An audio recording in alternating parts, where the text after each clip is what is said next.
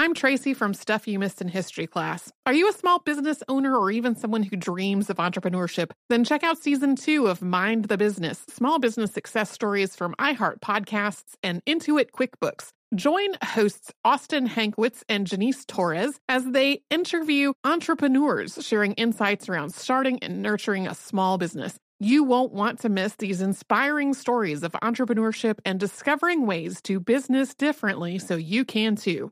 Planning your next trip? Choice Hotels family of 22 brands has over 7,400 locations and the perfect hotel for any traveler you want to be. Like a Cambria hotel serving up locally inspired craft cocktails for all my folks who maybe want to meet up and talk about Mad Royals. Check into a Radisson hotel with flexible workspaces for you strivers who listen during business travel. Or a Comfort hotel with free hot breakfast, family friendly pools, and big spacious rooms for the parents who listen with their kids and need a little retreat. What are you waiting for? Join Choice Privileges and start earning points toward your next stay. Find a stay for any you when you book direct at choicehotels.com, where travels come true.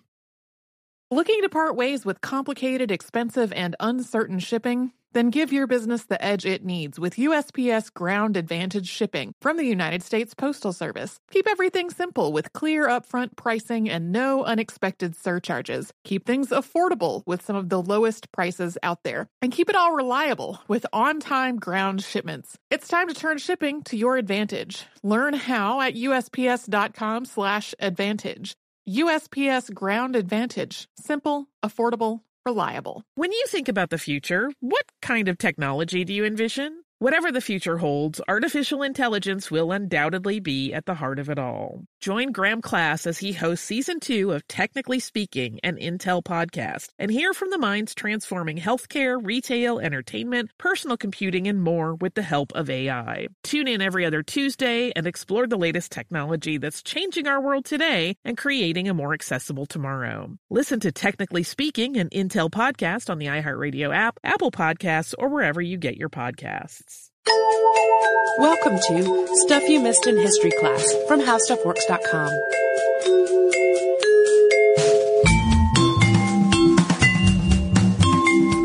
Hello and welcome to the podcast. I'm Tracy V. Wilson. And I'm Holly Fry. Holly, do you know who we've gotten a lot of requests to talk about lately? Yes, but I'll let you say it. Harriet Tubman. Oh, so many requests. we had all, I mean, we'd already been getting a lot. They, they started well before the announcement that she is going to be on the new US $20 bill. Uh, we also had another big spike after the drunk history episode yeah. about her. Uh, if you don't mind, lots of bleeped squ- swear words. Uh, that is quite funny. Indeed. Uh, I, I watched it three or four times while working on this episode. Um, so uh, most people are familiar with Harriet Tubman's involvement in the Underground Railroad, but she also, as people who have watched that drunk, that drunk history episode know, she was also a spy for the Union during the Civil War, among many other things. At the same time, uh, maybe more than anyone else I can think of in American history, she has this near mythical reputation that makes her kind of a tricky person to talk about. Yeah, everybody like, has some tidbits of information and some of that is accurate and some of it is hmm. not. Yeah, there's a lot about her life and about slavery and the Underground Railroad in general that people know with no in serious air quotes, but is really, uh, like it's really taken for granted, but a, uh, a lot of it is on somewhere on a spectrum between that can't be substantiated and that definitely did not happen. And a lot of this is because for a long time, children's books really dominated the work written about Harriet Tubman. We've talked about that phenomenon before, how a lot of important figures, especially in black history, are the subjects of children's books and not serious academic scholarship as much, which is frustrating.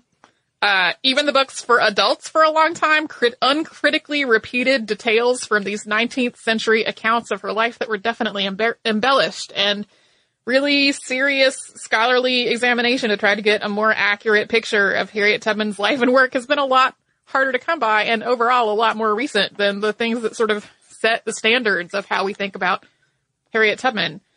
So because there's so much to talk about, uh, and because so much of it requires some level setting, to be honest, we are going to talk about Harriet Tubman's life and work in two parts. And today's podcast is about her work liberating enslaved people, many of them her family members, via the Underground Railroad. And then in our next episode, we will talk about her Civil War work and her life as a spy and what came after that.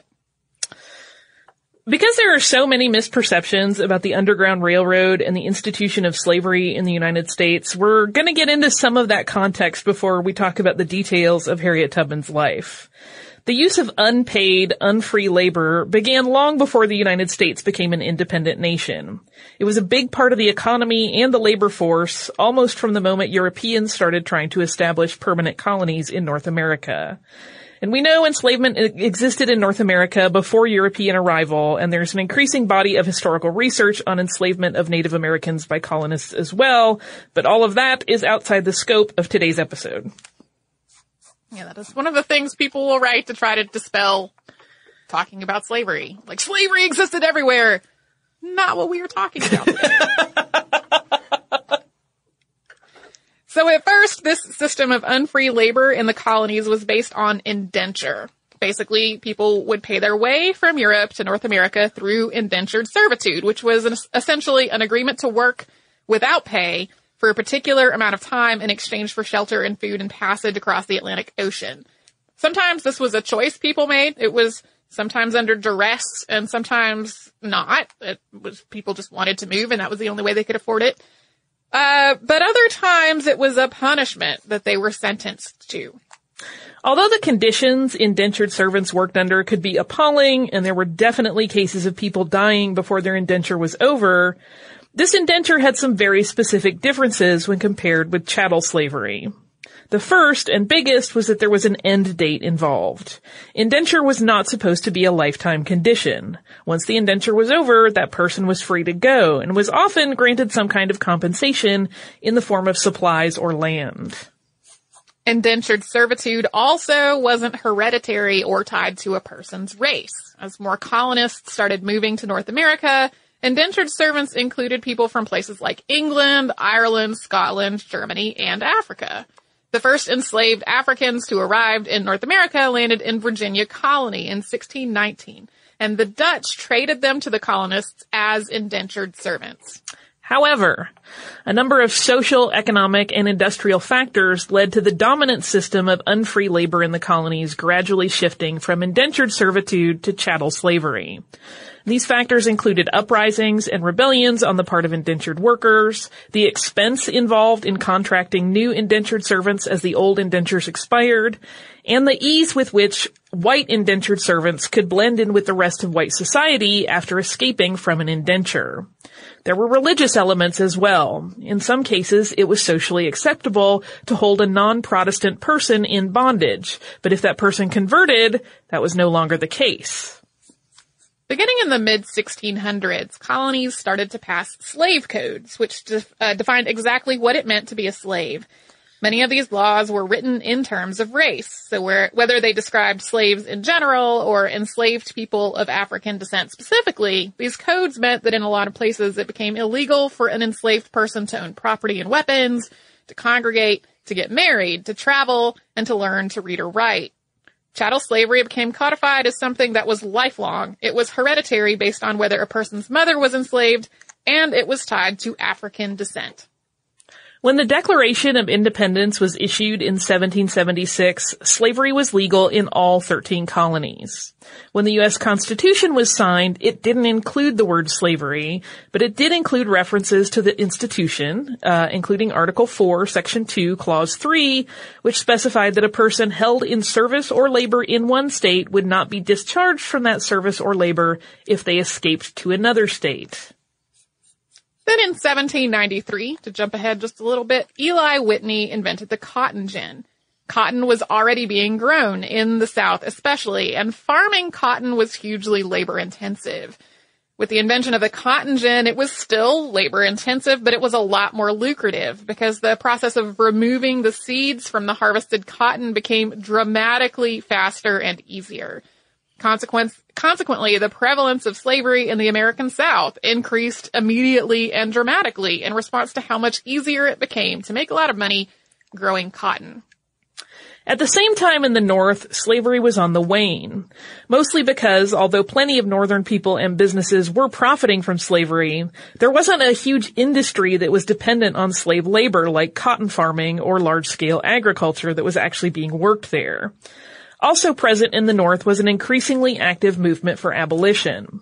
And while there were certainly abolitionists in the South as well, the institution of slavery was so entrenched in the South that the movement was all but invisible there.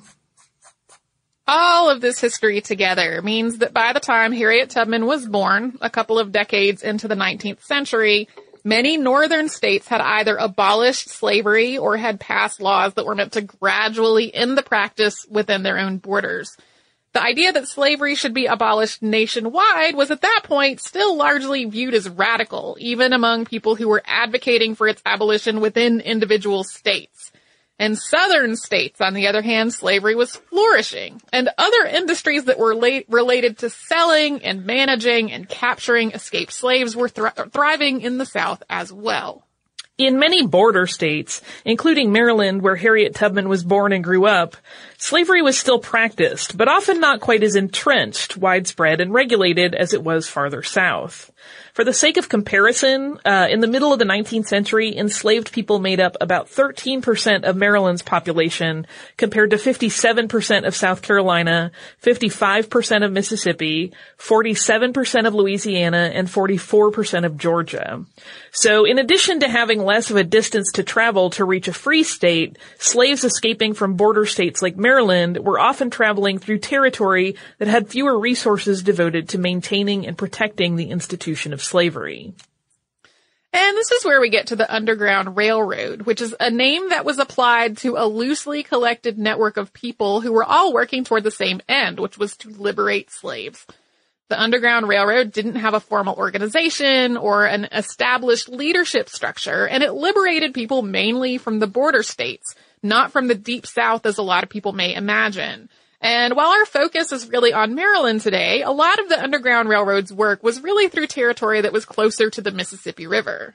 It wasn't enough for the Underground Railroad to guide people to a free state, though. In 1793, Congress had passed a Fugitive Slave Act, which was basically an enforcement clause for Article 4, Section 2 of the Constitution, setting out how escaped slaves could be captured and returned to the South.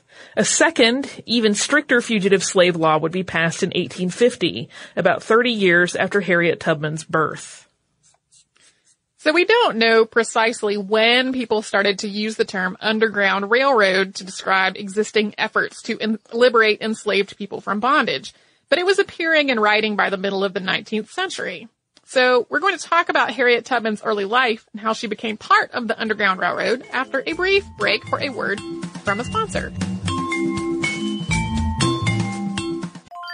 I'm Tracy V. Wilson from Stuff You Missed in History class. Did you know small businesses make up 99.9% of all businesses in the United States? The world is powered by entrepreneurs, and if you're a small business owner or even someone dreaming of starting your own business, then you'll want to check out season two of Mind the Business Small Business Success Stories from Ruby Studio, from iHeartMedia, and Intuit QuickBooks. And every episode, hosts Austin Hankwitz and Janice Torres talk to entrepreneurs about how they've grown from the the lessons of launching and nurturing a small business, and how they have found success being their own boss. From the excitement of first starting out to finding the right tools and resources to process invoices and payments like QuickBooks Money, you won't want to miss these inspiring stories of entrepreneurship and discovering ways to business differently so you can too. And if you're a small business owner or even someone dreaming of starting your own business, then you'll want to check out season two of Mind the Business Small Business Success Stories from Ruby Studio, from iHeartMedia, and Intuit QuickBooks. Planning your next trip? Choice Hotels has a stay for any traveler you want to be with 22 brands and over 7,400 locations. Whether you're a business traveler, a family road tripper, someone who wants to seek out history and maybe make your own, or just planning a quick getaway, Choice Hotels has a stay for any you. Like a Cambria Hotel, where you can be a cocktail connoisseur and sip locally inspired craft beverages at downtown locations in the center of it all. This is a fun way to visit cities with a lot of history and a lot of fun in mind. Or a Radisson Hotel for all our productivity powerhouses out there. With flexible workspaces and on site restaurants, you'll get the most out of your work trip. You'll get the coffee, the Wi Fi, and the work done. And we can't forget about comfort hotels. Imagine you're a family road tripper waking up in your big spacious room and then heading down to a free hot breakfast for the entire family, including waffles. So you'll be well fed and ready for the day's adventure, even if that's just relaxing. After that, you're spending all afternoon relaxing by the pool. You deserve it. What are you waiting for? Join Choice Privileges and start earning points toward your next stay. Find a stay for any you. Book directly at choicehotels.com, where travels come true. Get emotional with me, Radhi Devlukia, in my new podcast, A Really Good Cry. We're going to talk about and go through all the things that are sometimes difficult to process alone. We're going to go over how to regulate your emotions, diving deep into holistic personal development, and just building your mindset to have a happier, healthier life. We're going to be talking with some of my best friends. I didn't know we were going to go there on this. People that I admire. When we say listen to your body, really tune into exactly. what's going on. Authors of books that have changed my life. Now you're talking about sympathy, right. which is different than empathy, yeah. right? And basically have conversations that can help us get through this crazy thing we call life. I already believe in myself. I already yeah. see myself. And so when people give me an opportunity, I'm just like, oh, great, you see me too. We'll laugh together, we'll cry together, and find a way through all of our emotions. Never forget, it's okay to cry as long as you make it a really good one. Listen to A Really Good Cry with Radhi Devlukia on the iHeartRadio app, Apple Podcasts, or wherever you get your podcasts. This is Neil Strauss, host of the Tenderfoot TV True Crime Podcast, To Live and Die in LA. I'm here to tell you about the new podcast I've been undercover investigating for the last year and a half. It's called To Die For. Here's a clip all these girls were sent out into the world and they were told try to meet important men, try to attach yourself to important men. The voice you're hearing is a Russian model agent telling me about spies sent out to seduce men with political power. The war in Ukraine is also being fought by all these girls that are all over important cities. For the first time, a military trained seduction spy reveals how the Russian government turned sex and love into a deadly weapon. If you want to kill your target, it's easy. You just seduce him, take him somewhere, start having sex, and then he's very vulnerable, so you can kill him easily.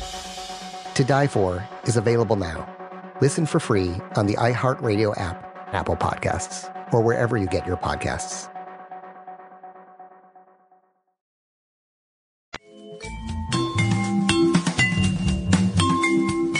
Now we will get to Harriet Tubman's life specifically, and unfortunately we don't have a lot of detail about the earlier parts of it.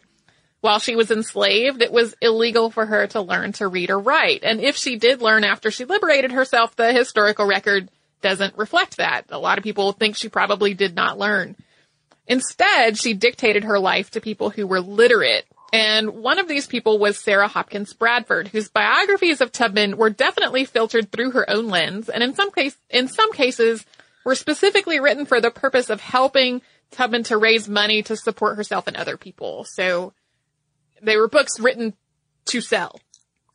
Also, Harriet Tubman was herself an incredible storyteller who spun out compelling, evocative, and dramatic stories. So in many cases, once she narrated her autobiography, she was telling stories that she had told again and again for years. It's probable and really even inevitable that these stories had been refined and embellished along the way through her years of retellings. I mean, if you tell the same joke at a party and it's your go-to, if you tell it today, five years from now, you're still telling it, you probably changed some things. And you probably don't remember. right. It's, not, it's not necessarily like, a conscious move. Right. In your mind, that's how it happened yeah. now. We do know that she was born in Maryland, which, as we said earlier, was at the time a slave state. Her birth date is unknown, although it was probably within a couple of years of 1820. Tubman's parents were Harriet Green and Benjamin Ross, and Tubman's name at birth seems to have been Araminta, and she was often called Minty. She took the name Harriet later on in her life. We don't know much about her relationship with her family, uh, other than that she did have several siblings and was charged with caring for the ones who were younger than her when she was still a child. We also know that two older sisters were sold south. The family had some religious instruction, probably Methodist, and religious observance was part of their family and social life. Based on Harriet's later knowledge of folk healing and herbal medicines, it's also likely that they observed folk traditions passed down from her grandmother, who was part of the Ashanti tribe. Tubman and many of her family were owned by a man named Edward Brodess. Tubman was often hired out, including a brief apprenticeship as a weaver and work as a housemaid or a nursemaid. But a lot of her work involved manual labor, including working with timber. While still in her adolescence, Tubman experienced a head injury that led to her being disabled for the rest of her life. An overseer or slave owner threw a weight while trying to stop an escaping slave, and it hit Tubman instead. The resulting injury led to what seems to have been a, form of narcolepsy or epilepsy, which her biographers described as somnolence. She was basically prone to periods of what sound like seizures or unexpected periods of sleep. There are also some people who theorize that the reason she never learned to read was that this head injury damaged the part of her brain that works with literacy. So, uh, totally unclear whether that was the case or not, but that is a thing that people theorize. This disability, along the, with the fact that a lot of her work involved heavy manual labor, might be one of the reasons that she didn't marry John Tubman until she was about 24, which was relatively late for an enslaved woman living at the time. The Tubmans had no children, and their relationship was kind of unusual. Not necessarily unusual in Maryland, but unusual as a, in a general sense. Because John Tubman was free, and Harriet Tubman, his wife, was actually another man's property. Harriet's efforts to free other people started while she was still enslaved herself. In 1845, about a year after her marriage, she paid a lawyer $5 to look into her suspicion that her mother's enslavement was not legal. And it turned out she was right. According to the will of her prior owner, Tubman's mother should have been freed when she reached the age of 45. She had already been enslaved for another 11 years when Tubman confirmed those suspicions. Nothing seems to have come of this investigation, though. Uh, Tubman's father, who had been freed in 1840, legally purchased her mother in 1855, a full decade after Tubman's investigation revealed that she was in fact being enslaved illegally. Yeah, I, uh, I went to a thing called History Camp that was here in Boston a few weeks ago, and I watched a uh, several presentations that were about tracking down formerly enslaved people in New England and trying to trying to figure out what their family histories were. And one of the rules uh, like it was sort of like the, the rules for doing this kind of research and it, it was dispelling misconceptions about, uh, about enslavement. And one of them was people did not necessarily follow the law. Like, yeah, people you will can't. kind of be like, well, it was illegal to do that to a slave. People didn't necessarily follow the law. like, clearly, Tubman's mother was supposed to have been freed way before her husband legally bought her as a way to set her free. Anyway, Edward Brodess died on March 9th of 1849, and in his will he specified that his widow would have, quote, use and hire of Tubman, and any children she had for the rest of her life so that Tubman could help raise his children. However, Tubman and the rest of her family were really worried that instead some of them might be sold to pay off debts or settle estate fees, which was a common occurrence when a slave owner died. Possibly because of the potential threat of being sold south, it was not long after this that Tubman escaped. Later that same year, she and two or three brothers left the plantation, although her brothers soon turned back and took her with them because they were afraid of the dangers they would face in escaping. So when Tubman struck out again, it was on her own. In the earliest accounts of Tubman's escape, she had the help of a sympathetic white woman. She's described in the earliest biography of Tubman as, quote, a white lady who knew her story and helped her on her way, and who Tubman repaid for these efforts with giving her a quilt. However, later biographers added in one of the first fantastic embellishments that has become tied to sort of everyone's collective memory of Harriet Tubman, that she had a vision that she needed to follow the North Star that probably an embellishment. She did, however, talk later about feeling as though she had been called by God to help people to freedom. She made her way to Philadelphia, where she immediately began working with the anti-slavery community in the Underground Railroad. And we are going to talk about all of that after we pause for another break from one of our fabulous sponsors. I'm Tracy V. Wilson from Stuff You Missed in History class. Did you know small businesses make up 99.9% of all businesses in the United States? The world is powered by entrepreneurs, and if you're a small business owner or even someone dreaming of starting your own business, then you'll want to check out season two of Mind the Business Small Business Success Stories from Ruby Studio, from iHeartMedia, and Intuit QuickBooks. And every episode, hosts Austin Hankwitz and Janice Torres talk to entrepreneurs about how they've grown from the lessons of launching and nurturing a small business and how they have found success being their own boss. From the excitement of first starting out to finding the right tools and resources to process invoices and payments like QuickBooks Money, you won't want to miss these inspiring stories of entrepreneurship and discovering ways to business differently so you can too. And if you're a small business owner or even someone dreaming of starting your own business, then you'll want to check out season two of Mind the Business Small Business Success Stories from Ruby Studio, from iHeartMedia, and Intuit QuickBooks.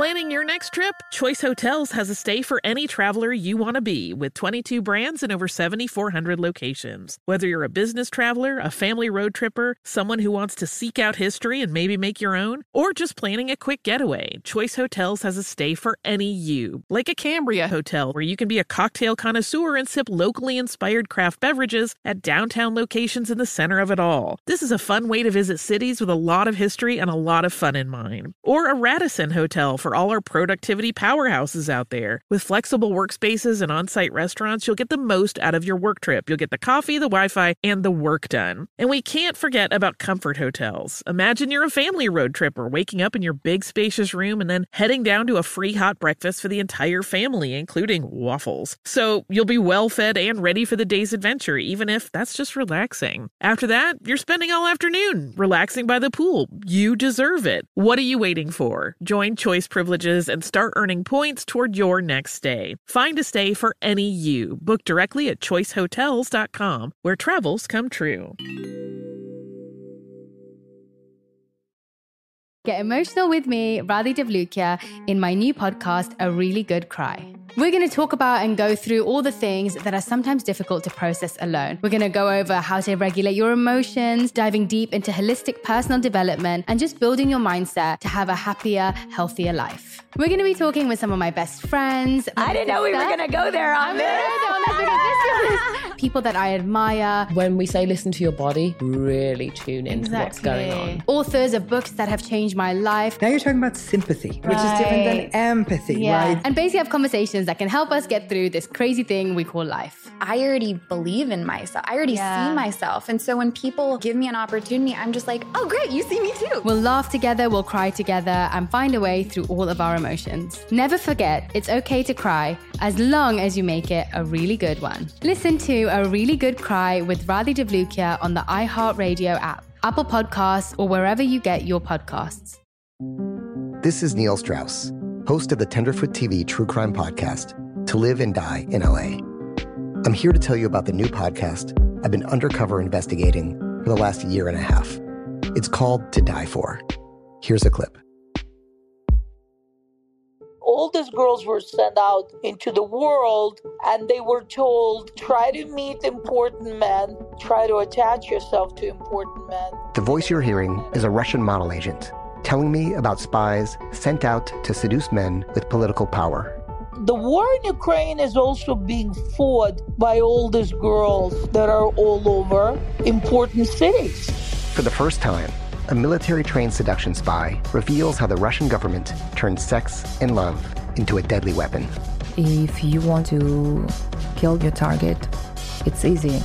You just seduce him, take him somewhere, start having sex, and then he's very vulnerable, so you can kill him easily. To Die For is available now. Listen for free on the iHeartRadio app, Apple Podcasts, or wherever you get your podcasts.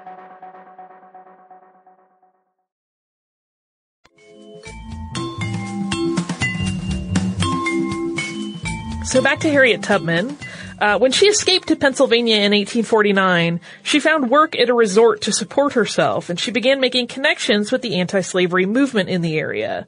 Soon, she was working with the Underground Railroad. By the time Harriet Tubman became involved in the Underground Railroad, the idea that the entire nation should abolish slavery, which, as we mentioned at the top of the show, had been considered radical just 30, 30 years before, was starting to gain some traction. An organized abolition movement had been growing in the North for a couple of decades, and by the time Harriet Tubman reached Philadelphia, there were multiple anti-slavery societies, including women's anti-slavery societies operating there.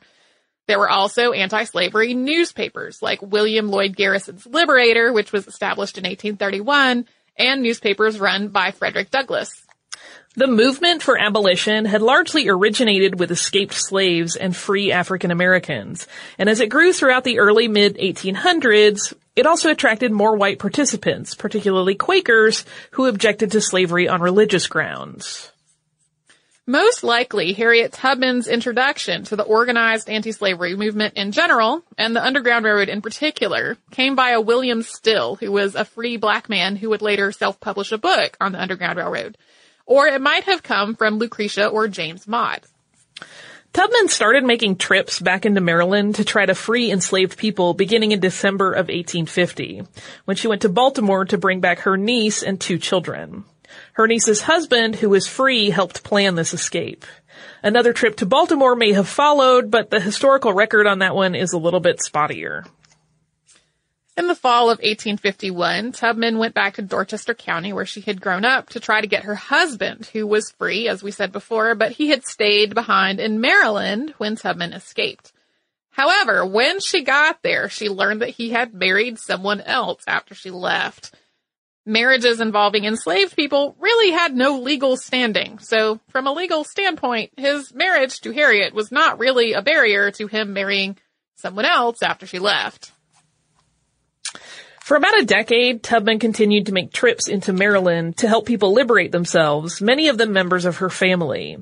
Because it wasn't enough to make it to a free state, she also established a base of operations in British North America, which is now Canada. She secured some land in St. Catharines, which was across a suspension bridge from Buffalo, New York, near Niagara Falls. And to get there, she had to guide people from Maryland to Philadelphia and then into New York through Albany, Syracuse, and Rochester before crossing the bridge. Getting started in St. Catharines wasn't easy. After having liberated themselves, most of the people Tubman guided there had virtually nothing to live on or to use to make a living. It took a while before Tubman could establish a real foothold there, and even after she did, money continued to be a real problem. According to the letters of Thomas Garrett, by 1855, Harriet Tubman had successfully returned to her old neighborhood four times and had liberated 17 family members and friends. By 1860, that number had grown to eight or nine forays into slave territory. The grand total is probably somewhere in the vicinity of 10 to 13 missions, leading 70 to 80 people to freedom herself, and instructing 50 or so others how to escape on their own. One of these trips was to bring back her parents, who were elderly by that point, after her father was caught sheltering escaping slaves. After she returned with her parents, Tubman resettled in Albany, New York, but maintained her ties to St. Catharines because her parents just were not happy living in Canada.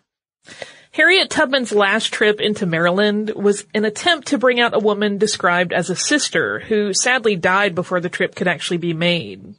The journey was documented in the letters of Martha Coffin Wright, and some elements of that letter are now firmly rooted in what people quote, know, again, in, in those air quotes, about the Underground Railroad. For example, Tubman and the seven people she was guiding used songs, not to convey coded information, which has become a popular part of Underground Railroad lore, but to help Tubman find the rest of the group after she had left them to forage for food, and for them to signal back to her that it was safe to approach.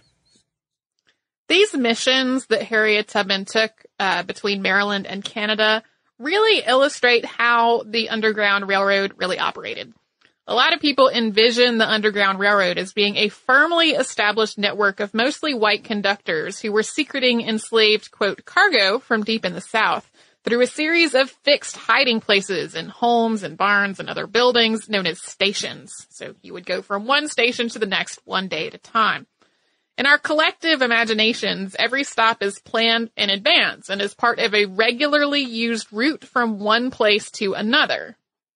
And while there were white people involved in the Underground Railroad, particularly among Quakers, as we mentioned earlier, and there were definitely people who repeatedly sheltered escaping slaves in their homes or other buildings. In reality, the whole thing worked a lot more like what Harriet Tubman was doing here.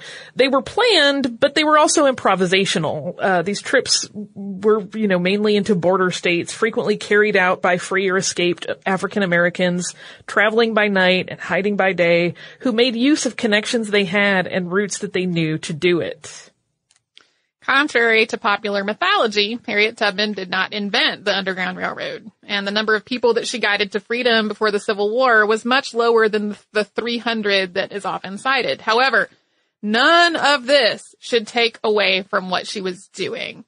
Harriet Tubman's liberty and even her life were at enormous risk every time she returned to, sl- to slave territory and when she was in free states in the company of escaping slaves who were also putting themselves at enormous risk by trying to escape. Really, she was jeopardizing her own life and safety any time she was in the United States at all because she had escaped rather than being legally freed.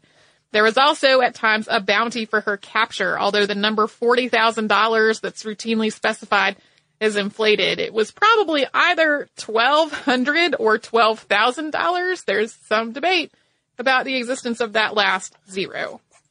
By the late 1850s and into the 1860s, Harriet Tubman had become well known and well respected in New England's anti-slavery circles. Her work guiding escaped slaves was at first a secret, but became more widely known in the years just before the Civil War. She earned the nickname Moses, and at anti-slavery meetings, people spoke often of the escaped slave who had returned to slave territory again and again to liberate others. The Civil War began in 1861, which really changed the nature of Harriet's work. So that is where we are going to pause to pick up the next time. So to hold us over before we get to that next one, will you read us some listener mail?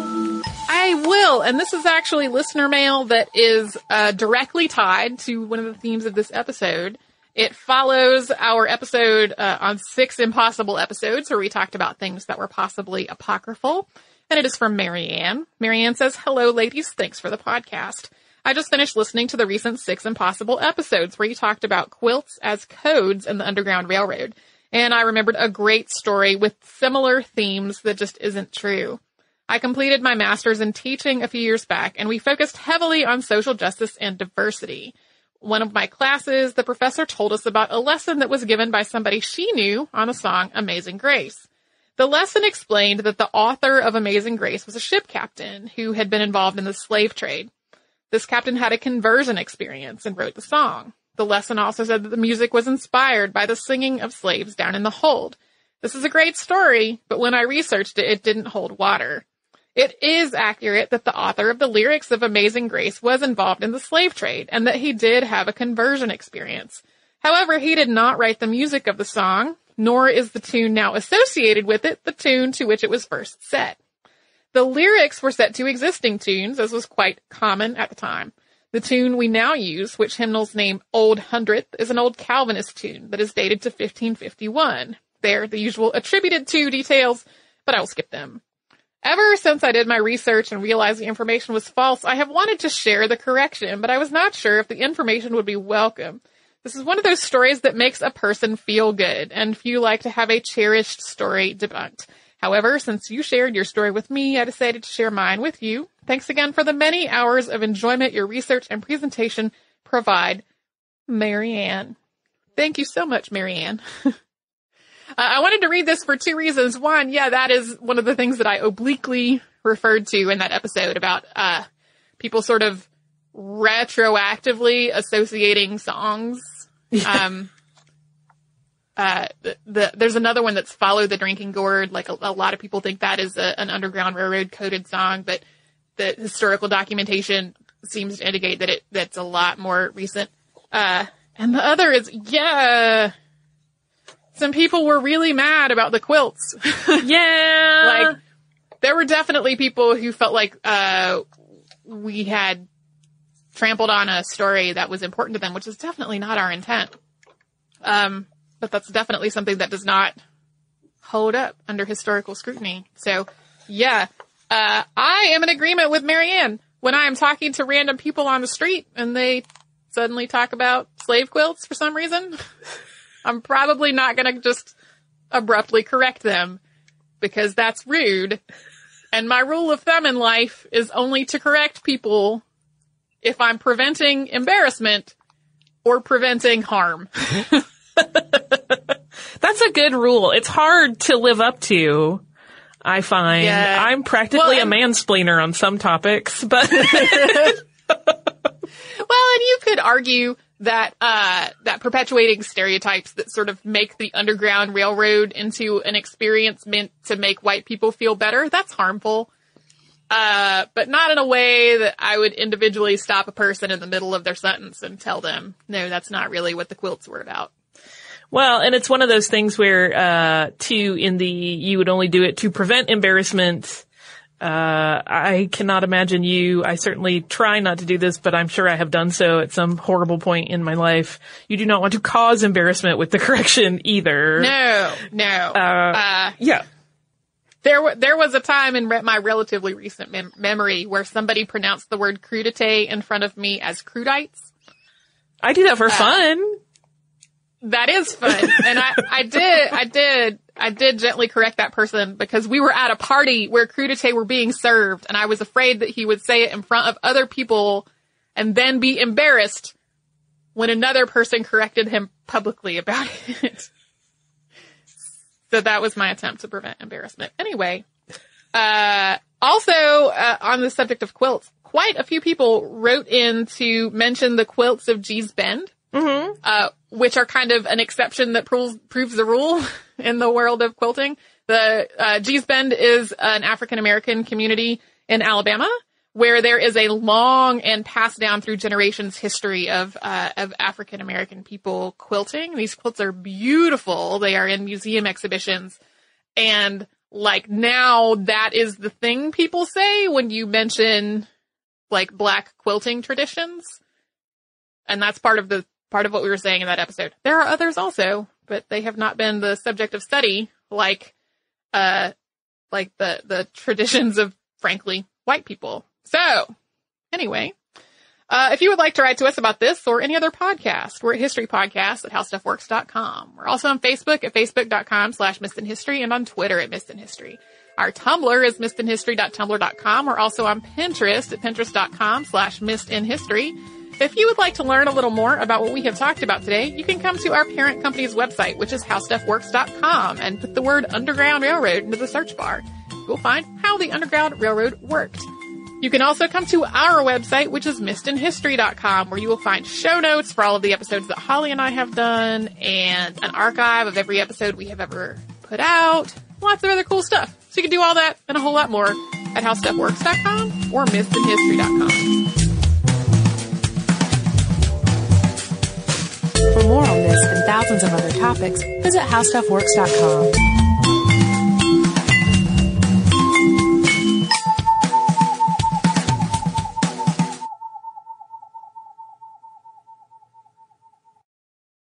I'm Johnny B. Good, the host of the podcast Creating a Con, the story of Bitcon. This podcast dives deep into the story of Ray Trapani and his company Centra Tech. I'll explore how 320 somethings built a company out of lies, deceit, and greed. I've been saying since a very young age that I was going to be a millionaire. If someone's like, oh, what's your best way of making money? I'm like, oh, we should start some sort of scheme. Listen to Creating a Con, the story of Bitcoin, on the iHeartRadio app, Apple Podcasts, or wherever you get your podcasts. I am the ferryman.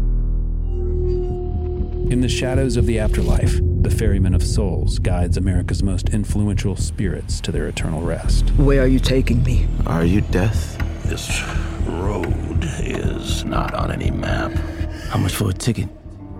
All I ask for in payment is a tale. I don't know who got to Kennedy first. And the devastation those first bombs caused. I've never been to hell, but I know intimately the hymns of the damned. Binge the season of The Passage now. Listen on the iHeartRadio app, Apple Podcasts, or wherever you listen to podcasts.